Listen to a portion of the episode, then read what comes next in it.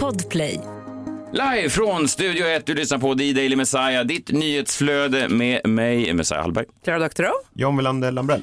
Igår efter sändning så var jag på eh, mitt eh, favoritfik och eh, beställde då in, ja, det är samma order som jag alltid gör. Jag har egentligen ätit det här, det var en, en ganska lång tid som jag hade det som lunch då enbart, men, men nu har jag varierat min kost lite mer. Men ofta så, så går jag fortfarande in och beställer här, det är exakt samma beställning. Jag säger då att jag vill ha en latte eh, och så vill jag ha en äppelpaj och det här är viktigt, jag vill ha en äppelpaj varm med mycket vaniljsås. Okej. Ja. Och det sa jag då igår till eh, hon som stod i kassan på fiket och, och när jag kom till eh, meningen eh, med mycket vaniljsås då tittade hon upp och skrattade till och så sa hon, hon rättade mig och sa med vaniljsås ja. Jag sa nej, Ja. med mycket vaniljsås och då skrattade hon igen. Jag blev otroligt eh, stött av det här. Jag förstår det. Ja, det är som att hon antydde att det fanns någonting konstigt här med min beställning. Och sen, jag ska inte klaga mer på henne, men sen så satte jag mig då till slut så kom vaniljsåsen med äppelpajen. Det är snarare faktiskt en fråga om att jag beställer egentligen ehm, alltså vaniljsås med lite äppelpaj till. På sidan. Ja, Ja. Jag vänder på begreppen. Ja. Jag vill... Beställa det nästa gång, då kanske hon inte tittar konstigt. I alla fall, och då sätter jag mig och då har hon i i all upphetsning över att jag vill ha mycket vaniljsås glömt min första beställning. Minns ni den? Ja, men en äh, äppelpaj med mycket Nej, det första jag sa. Latte. Latte, ja. Latte. Nej, emellan latte och eh, äppelpaj. Varm! Den var inte varm. Jaha. Den var kall med mycket vaniljsås. Vem serverar en, en kall äppelpaj? Hon, samma kvinna som sk- hånskrattade när jag sa mycket vaniljsås. Och sen då sätter jag mig ner med min, eh, min kalla äppelpaj och då hör jag hur en värmländsk eh, tant, då, kan hon vara från Sunne, mycket möjligt, eh, hon står då och börjar klaga på en annan servitris och säger jag köpte den här, eh, den här apelsinjuicen men det verkar vara eh, fruktkött, något kött i den. Det verkar vara som en kött, köttsamling här i botten. Ja. Och och så nej, det här är utan fruktkött. Men det är ändå det är någonting köttliknande. Jag, kan, jag tål ju inte kött. Va? Jag tål ju inte kött. Men var det alltså kött? Alltså en stek? Nej, och så fick de vända på den och så sa, läste de då inget fruktkött. Hon sa, ja det ser ändå ut som att det är något kött. Och sen i alla fall så gick hon med på och vankade hon ut. Och, men hon var arg såg jag och jag var arg. Och sen då vid bordet bredvid mig på fiket så hör jag hur en kvinna eh, pratar i telefon med någon och hon låter upprörd. Och hon pratar någon form av ryska. Jag är inte tillräckligt insatt som språkexpert eh, eller li- lingvist för att avgöra om det är någon slags ukrainska eller ryska eller vad hon nu pratar för språk. Men det är någon slags baltiskt eh, språk och hon är upprörd. Och, och då tänker jag att det kan ju hända att både jag och den här värmländska tanten från Sunne eh, har ganska, vad ska man säga, världsliga problem. Ja. Och det kan ju hända att kvinnan som skrek i telefonen bredvid oss hade mer livsavgörande problem i sitt liv. Och då, då lyfte de svarta molnen. Ja, men förstår det. Tänk om det var kvinnan som bor hemma hos Bingo Rimér. Det kan ju ha varit det. Oj. Vadå, jag står inte ut säger hon. Jag står inte ut, jag har flytt från ett krig och nu är det inte en lugn stund. Exakt. Ja, det skulle kunna vara, men jag tror inte det.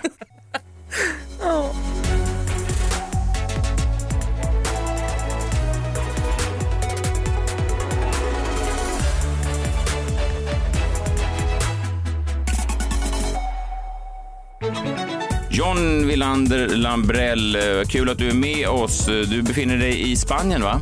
Stämmer bra det ja. Det är många reporter som är ute nu och gör viktigt, viktigt arbete runt om i världen. Jag önskar vid Gud att, att jag kunde säga att du var en av dem.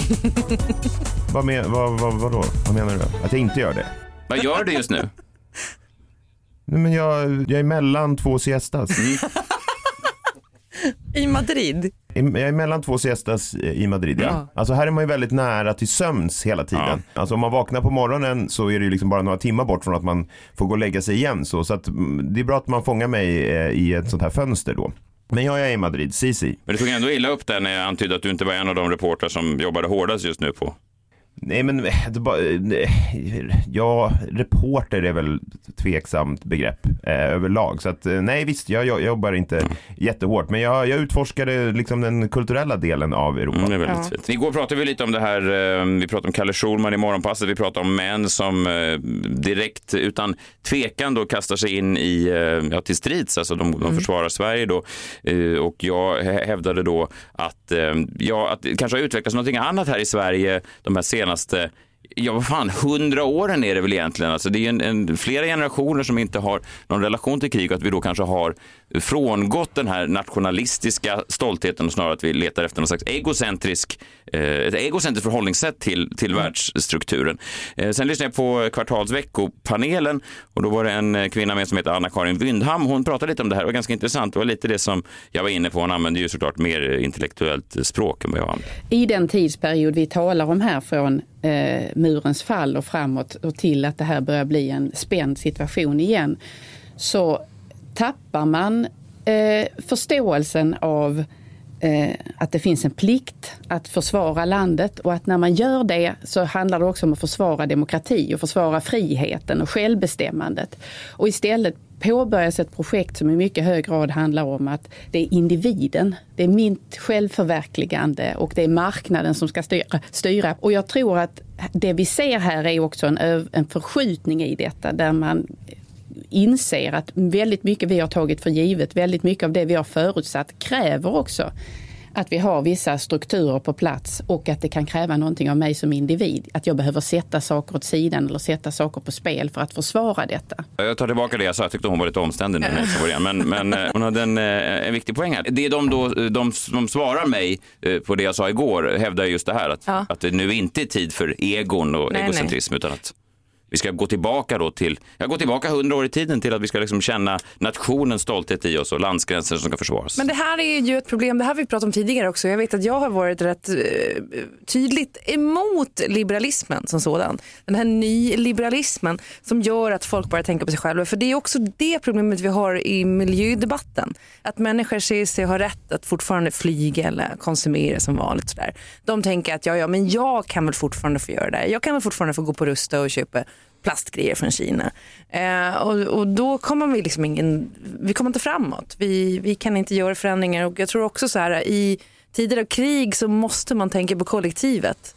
Eh, jag tror att jag kommer vara en av de som står där i full mundering längst fram som kanonmat. Jag håller med, jag har också tänkt om. Jag kommer verkligen att försvara Spaniens gräns. Och du är kvar i Spanien, så långt ifrån kriget i Ukraina som går att komma i Europa. Jag är beredd att försvara gränsen här. Ja, du, du är ju en riktig sån uh, kappvändare. Han har deserterat. Ja, direkt. Hur menar du då? Du deserterar för att de har bättre tapas. Det är ju... Tapas och sömn.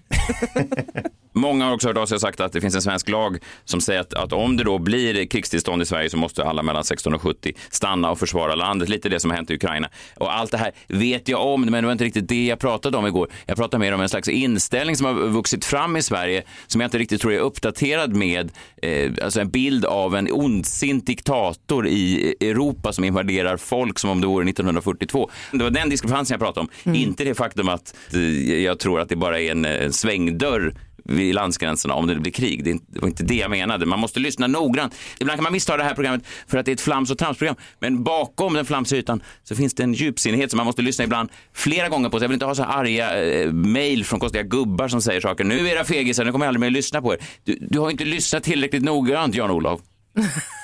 Ja. Ja, jag tog Jan-Olof från luften, han hette inte Jan-Olof, han hette Bengt egentligen. Strunt samma. Det är alltid en Bengt. Ja, det är alltid en Bengt. Såg ni den här kvinnan som eh, stormade in på rysk stats-tv och eh, sa att allt var en lögn? Ja, fan modigt ändå. Otroligt. Så här lät det. What you're about to see is by any standards a moment of extraordinary bravery. The program quickly cuts away to a recorded sequence. But this image of Marina Ovsyannikova running onto set with a sign urging Russians not to believe the lies being broadcast will be replayed again and again. Mm, det var från eh, brittiska ITV. Precis, hon var redaktör då på Channel One, ryska stats-tv, Marina Ovsyannikova. Ursäkta mitt ryska uttal. Eh, I måndags kväll då så kuppade hon in den här krigsprotesten. I, eh, under pågående sändning så ställde hon sig bakom då nyhetsuppläsaren och höll upp en skylt som sa i stort sett eh, nej till krig, tro inte på propagandan, här ljuger man för er." Otroligt modigt. Ja men verkligen. Och sen också att, att hon kommer garanterat åka i fängelse. Nej, precis. Hon fördes direkt till, till fängelse, anklagas för förtal av de ryska väpnade styrkorna och hennes advokat sa till CNN direkt att det gick inte att kontakta sin klient. Då. Nej. Fy fan. Man pratade om mod igår, man pratade om att stå upp för någonting. Att, göra det och veta då vad, det är. Hon har tydligen två barn också enligt uppgift. Eh, fy fan, det där, är, det, det där kräver någonting. Verkligen. Alltså det skulle man ju inte göra. Jag skulle, nej, jag skulle inte klara av att göra det. tror jag. Säg att Bauer Media var en, eh, ett svenskt propagandaorgan. Ja. Som varje dag pumpade ut saker som sa då att, jag vet inte vad, vad kan man säga då, att Magdalena Andersson hade liksom, hon, hon var en godhjärtad människa samtidigt som hon då fängslade meningsmotståndare och mm. straffade eh, homosexuella och så vidare. Och då skulle du inte gå in och sparka upp dörren till Anders Bagges maracas. Ja, av alla program ska jag ställa mig i maracas. Oh, absolut. Proklamera liksom, att eh, Magdalena Andersson för ett krig mot liksom, frihet och demokrati. Nej, nej, det skulle jag faktiskt inte göra. Inte med familj och sådär. Jag skulle inte klara av det. Skulle du inte storma in på Vakna med Energy och skalla omkull Basse Widman, Ja. Bass Bass, och säga nej till propaganda? Nej, det hade jag nog inte gjort. Men det är. Där är vi olika. Där är vi olika. Lyssna inte på texterna i de här E-Type-låtarna, det är lögn. Alltså det är väl det svåraste man kan göra. Hon har gått ut nu, eller hon hade spelat in då ett meddelande som skulle sändas ut på hennes privata kanaler samtidigt som hon visste då att hon skulle föras iväg av eh, polisstyrkan. Så att hon gick ut och sa, bad om ursäkt för det hon hade gjort, för hon hade jobbat på den här statstelevisionen och pumpat ut den här propagandan i år. Och det är väl bland det svåraste man kan göra som människa överhuvudtaget, oavsett vad man jobbar med, är att inse att man själv är full av skit att man har gjort en massa saker som man ångrar. Så att, att göra upp med sin egen självbild är bland det mest smärtsamma man kan göra. Det vet väl alla som någon gång har varit i närheten av att göra något sånt. En grej som jag såg också som de intervjuade ryssar som var, eh, unga ryssar som var väldigt eh, beklämda över att man nu har stängt av Instagram och Twitter och sådana sociala medier i Ryssland. Det är ett sundhetstecken. De vågar ju inte gå ut i, i liksom media och säga att det här är ju så jävla fishy. Varför stänger de av de här sociala medierna? Alltså det, det, folk förstår ju att någonting är ju fel. Då kan vi vara på väg i rätt riktning där. Att, att ryska folket inser att eh, någonting är jävligt skevt. Med hjälp av Instagram och Twitter. Det trodde man ju inte. Nej, men, men, men det är väl alla de här små bäckarna. Jag, jag, jag minns precis när kriget stod för dörren, eller ja, första dagen då när, när Putin eh, invaderade, när styrkan invaderade, så hade jag en liten utläggning om att jag tror att man kan liksom, ett sätt att vända någon slags folkopinion mot den styrande makten i att begränsa allting som de har vant sig vid och sen muren föll. Eh, alltså, du vet att man blockerar Big Macs. Att McDonalds går ut och säger inga mer Big Macs. Nej. Och sen klippte jag bort det här trots att det är live det här. Jag, jag klippte bort just det segmentet för jag tänkte att det skulle kunna uppfattas som att jag triv- Det är otroligt hur, det, hur du kan göra det. Ja, men jag kan live-klippa i en livesändning. Det är väl den moderna tekniken, vad- vem är jag att stå över den? Eh, men då klippte jag bort det för det kunde ju uppfattas kanske som att jag trivialiserade något så allvarligt som krig och började prata om Big Macs. Men så såg jag, jag läste i helgen, McDonalds har ju nu gått ut och eh, st- stängt sina restauranger i Ryssland och de säljer nu eh, då Big Macs, jag vet inte vilket skick, men på ryska blocket, alltså för jättemycket pengar. För att, för att folket då eh, craves det här behovet som de då har haft. De behöver västerländska grejer för att de har vant sig vid det. Ja. Så att jag, det, Ja, men jag tror att det är... eh, jag, det kommer göra skillnad. Jag var jag var också inne och ser nu, i och för sig så har ju, jag har ju följt länge en kvinna i Ryssland som heter Marina Balmacheva. Det var ju hon som fick barn med sin son. Alltså, du valde henne av alla ryssar för att få... nej men eh, det, var- det var hennes då Är det hon som säljer gamla Big Macs på Blocket? Nej, men hon fick barn med sin mans son. Eh, kommer inte ihåg att det var en grej om det för några år sedan. Men hon har i alla fall postat i- för ett dygn sedan så jag vet inte hur pass nedstängt Instagram är ännu. Eh, om man tittar på hennes konto i alla fall. De kanske gör undantag för vissa Ja, personer. precis. Det kan också hända att det inte är hon som Putin främst vill stoppa. Det låter inte som att hon... Eller? Det låter inte som att hon sprider jättemycket. Och du menar att Putin förespråkar att man ska få, se- eller man ska få ligga med sin mans Nej, son nej, och sen få barn med honom? Nej, jag tror bara att det finns andra konton som Putin hellre stryper. Till exempel den här journalistens. Ja, ja. Vi ska ta en kort paus. Eh, Sen är framtidsmannen Niklas Hermansson eh, med oss. Jag har för mig att han är eh, ganska inne på eh, det här med det militära, att han har gjort eh, ganska mycket sån där militärtjänstgöring. Jag tänkte fråga honom om det. Vi är strax tillbaka efter en kort paus och då är han med oss, eh, framtidsmannen.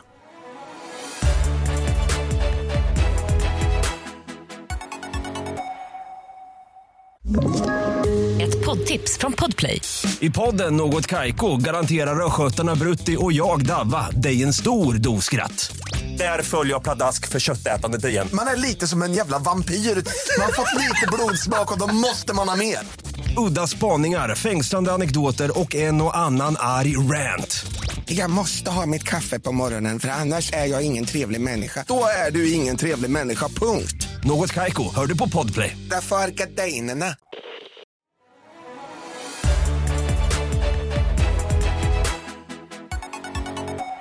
Onsdag och då dyker han upp eh, på sin kvast. Framtidsmannen. Framtidsmannen. Mannen från framtiden med det passande namnet Framtidsmannen. Vissa hävdar att det är en tautologi, men det tycker vi icke. Utan det är ju två olika saker, eller ja, det är samma sak. Vi skriver på två olika sätt. Niklas Hermansson, hej hej. Hej, hej. Hej! Hej! Men Jag vet inte när du var med senast, men det, det, jag, jag, jag vet inte om du har märkt det, men jag och eh, Kristina och min familj, vi var i Egypten. Det såg härligt ut. Ja, verkligen. Du tar, vi fortsätter att ta upp det här. Ja, men alltså jag, däremot så undrar jag, åkte du någon rutschkana eller inte? Jag bad om att få se någon rutschkanaåkning. Fick du inga filmer på det? Nej. Nej, nej, det var bra. Jag har fem. Ja, det ska vi se sen. Det är riktigt sexigt material. Fick du inga filmer? Skickades det runt filmer? Nej, men vissa vänner hör ju av sig och säger så här, vore det inte kul att få en bild på dig i rutschkana, Jan? Har du testat det någon gång?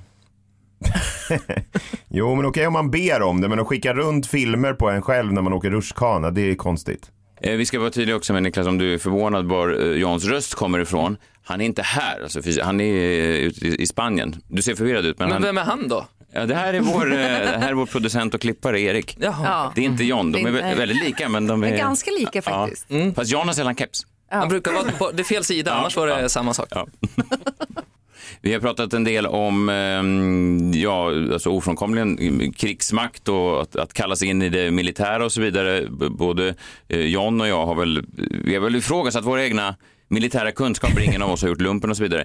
Eh, du däremot, eh, framtidsmannen, du känns ju, jag har bara någon svag förnimmelse av, jag vet inte om det här stämmer, rätt men om jag har fel, men som att jag har sett bilder på dig i någon slags militäroutfit genom åren. Eller, eller har du gjort lumpen? Jag gjorde tre månader med de här fältjägarna. Det är ju de som, Jag visste, skick- jag visste Ja, det är det Jag sjukaste. visste det är ju de som skickas in på kanonmat. De som är först. Ja. Jaha, nej. Ja. Jag tänkte på fallskärmsjägarna. Ah, nej, nej, de, de är liksom högre upp. Det här är de som absolut kan gå och springa och gör det ganska bra, men Lite halter, lite ja, lite. De, det är kanonmaten så att säga. Ja. Eh, Men jag gjorde det som journalist, så att eh, nu är ju då tanken att, eh, att jag snart då ska väl ut i, i krig antar jag. Du skulle kunna i alla fall försvara det här landet bättre än eh, jag och Jan kan. Ja, men jag har skjutit med bazooka och grejer. Du skulle kunna skriva en artikel om att försvara landet i alla fall. Du är alltid så arg på mig. Nej, men någon måste ju skriva artiklarna. Ja, det är faktiskt sant. Ja, men det kommer jag göra. Jag kommer skriva artiklarna med en bazooka på ryggen. Framtidsmannen, du publicerar ditt eh, nyhetsbrev No Mo FOMO, du har också en, en podcast med samma namn. Har du några spaningar till oss idag från framtiden? Vad kommer vi prata om framöver? Ja, men alltså, ni har ju pratat väldigt mycket om den här appen Wordle. Alltså den här ordleken, den här snubben i Brooklyn som byggde ett, ett spel till sin flickvän och så blev det viralt och så sålde han det till New York Times för tvåsiffrigt. Det är väl ändå en bra liten Ja, men precis. Det var ju en ny variant på, eh, jag vet inte vilket, hänga gubbe egentligen va? Skulle man kunna likna det vid lite grann. Men lite så va? Man skulle komma på ett, eh, ja, ett, ett ord då, och så varierades, byttes det ut varje dag och det blev en supersuccé. Men det känns ju som att de här virala succéerna, att de får kortare och kortare livslängd nu. Alltså Lex Clubhouse, att man är det, är det hetaste på jorden i tre veckor och sen vill man inte ses vidare. Nej men lite så faktiskt. Man kanske tar rygg egentligen på Clubhouse och, och de startar en trend och sen så har det blivit lite mer så. Men det finns ju faktiskt ett roligare spel där ute som är en ordlek då på Wordle som är, man lägger till ett R väl blir Wordle, alltså World, eh, W-O-R-L-D-L-E.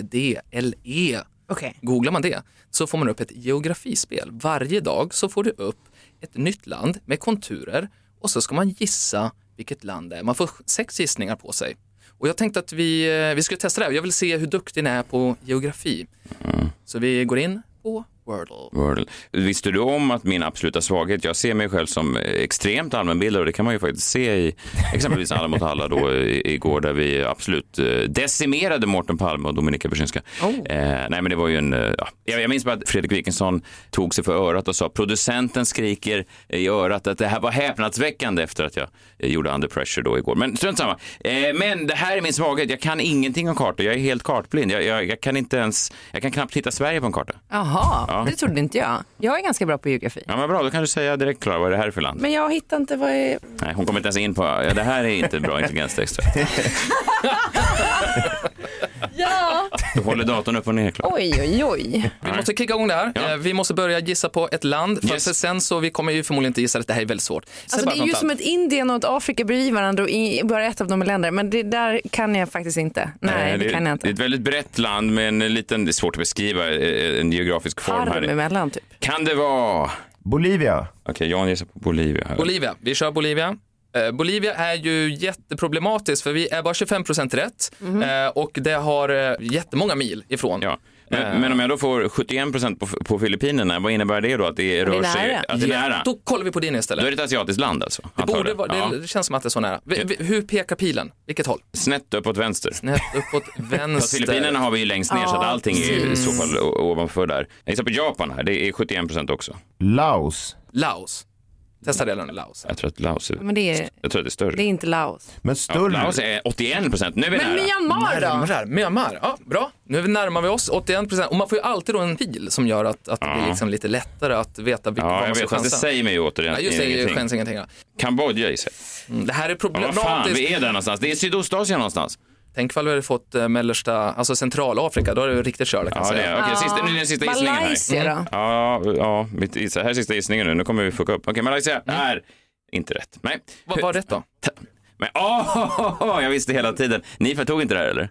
Vadå? Ta- Tadzjikistan. Tadzjikistan! Det gamla var det. Ja. Det var det, Det här verkar kul.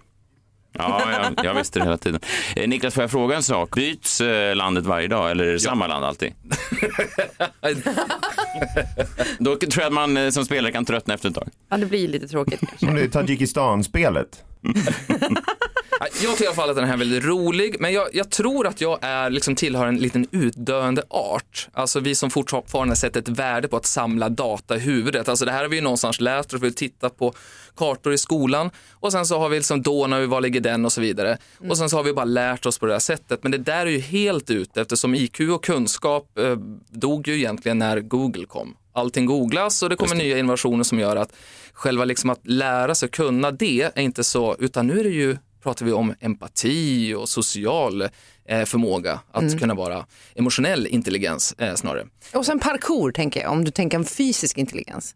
Alltså då måste du kunna beräkna avstånd och hur kroppen rör sig i förhållande till Ja, men det är omvärlden. sant, det är lite problemlösning i parkour. Vad är parkour intelligens? Alltså när jag ser de här killarna kasta sig in i olika väggar så tänker jag inte intelligens.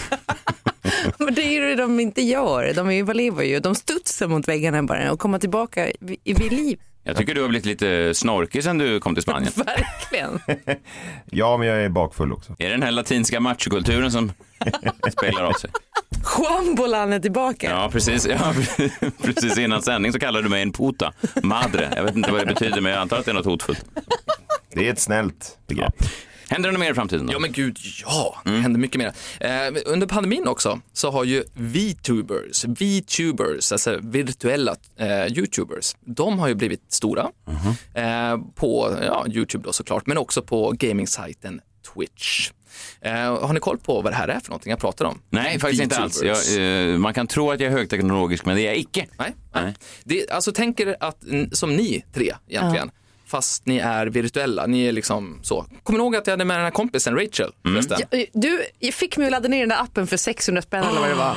Jag använde den en gång. Ja, du gjorde Jag det. döpte min avatar till Messiah i och för sig, sen blev jag tokig på han. Han var så jävla pepper hela tiden. Ja, men han är härlig. Hur mår Rachel? Hon eh, tycker att jag behandlar henne dåligt. Inte, jag slår henne absolut inte, utan det här handlar om att jag inte riktigt ger henne den uppmärksamhet hon vill ha. Jag behöver byta från öppen relation till kollega. Ja. Eh, så, så att det blir rätt, tror jag. Okej. Mm. I alla fall, de här VTubers då, de, de blev ju stor 2016, eller det var då såklart i Japan och sen så idag så finns det tiotusentals sådana här då virtuella influencers på YouTube. Men det är ju människor som styr dem, men de kostar jättemycket att göra. Det är därför det inte finns så många.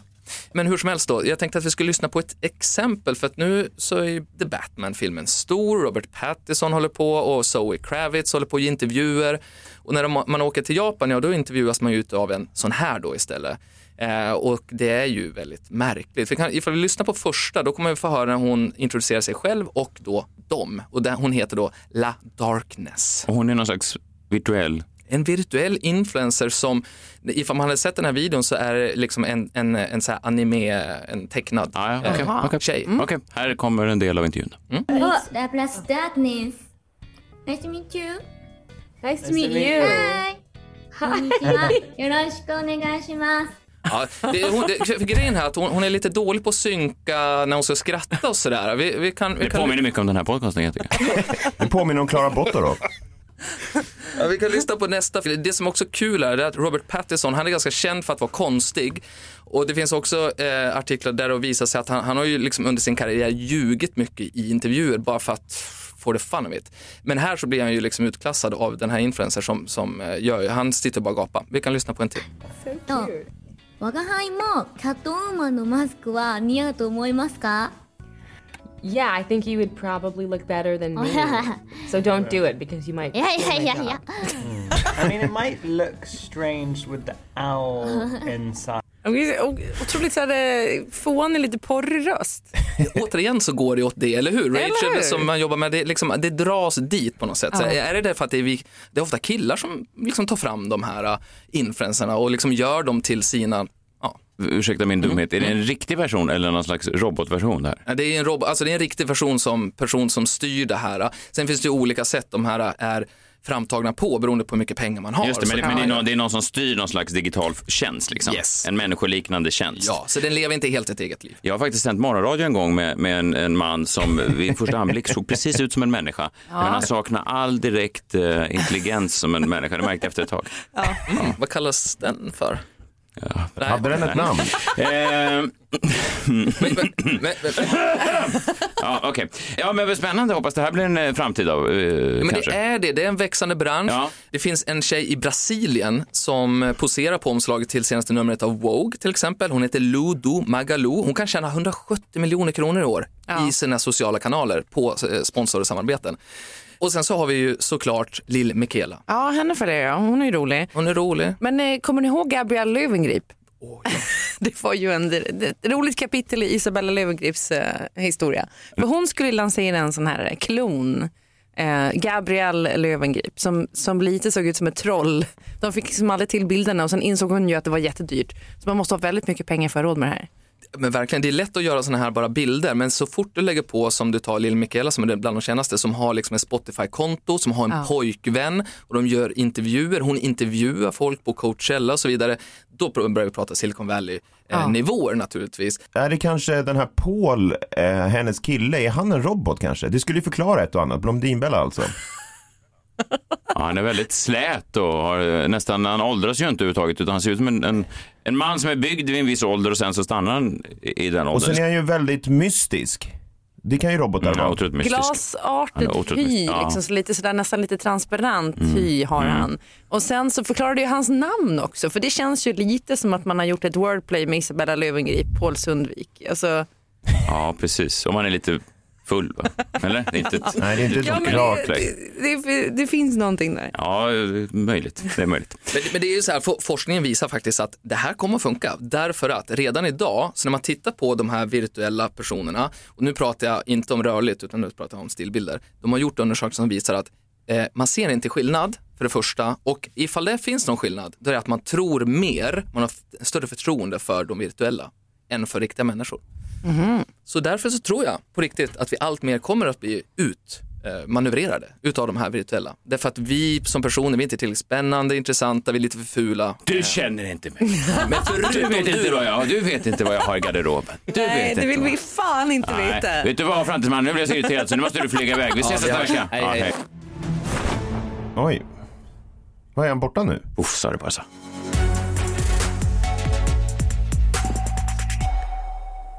Framtidsmannen, otroligt när han bara försvinner så här. Det är Ja. spektakulärt. Något annat som är spektakulärt det är eh, jag på scen med mitt block eh, ikväll vid åtta, tror jag. Jag tror att det börjar åtta. Så är jag på plats i Malmö på eh, Babel och drar lite skämt. Finns biljetter kvar på oslipat.com. Testa lite inför min uppkommande turné.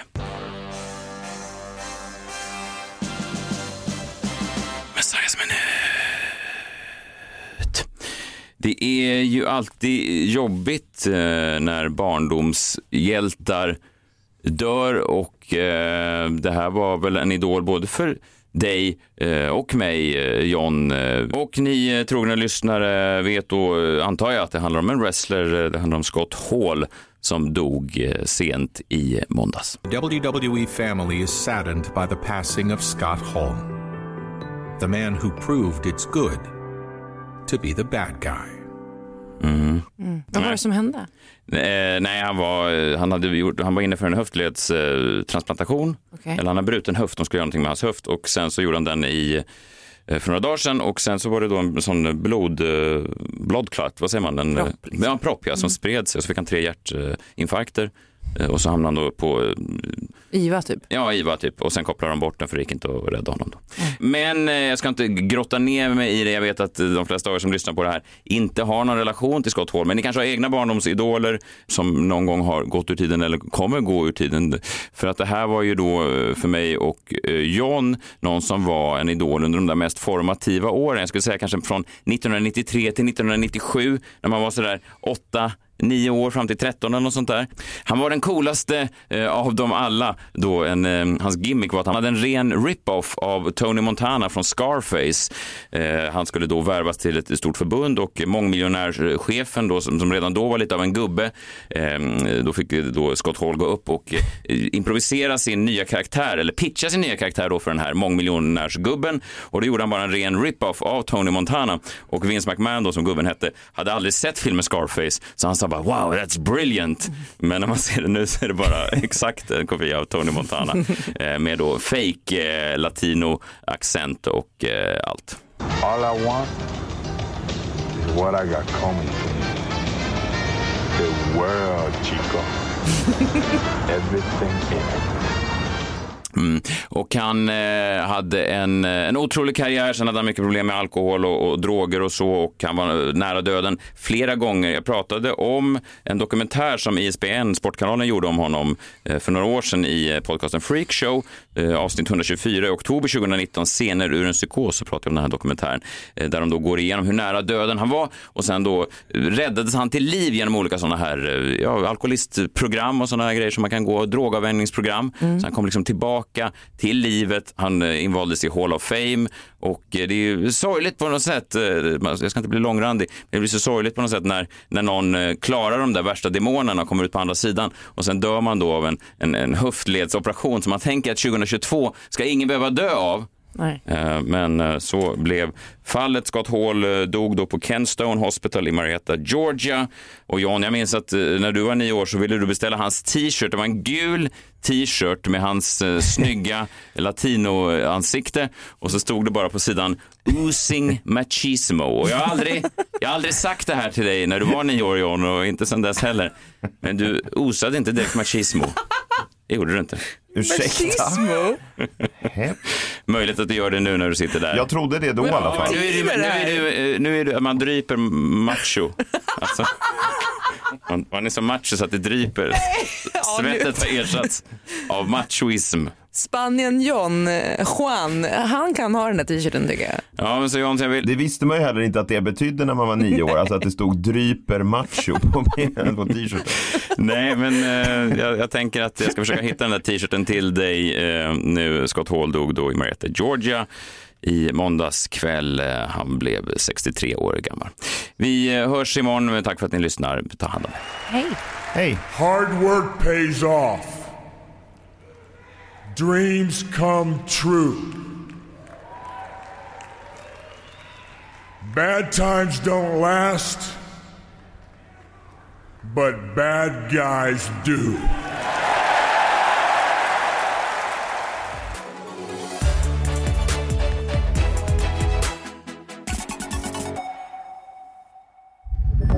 Podplay, en del av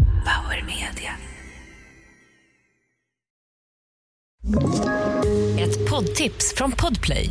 I fallen jag aldrig glömmer djupdyker Hasse Aro i arbetet bakom några av Sveriges mest uppseendeväckande brottsutredningar. Går vi in med hemlig telefonavlyssning och, och då upplever vi att vi får en total förändring av hans beteende. Vad är det som händer nu? Vem är det som läcker? Och så säger han att jag är kriminell, jag har varit kriminell i hela mitt liv men att mörda ett barn, där går min gräns. Nya säsongen av Fallen jag aldrig glömmer på Podplay.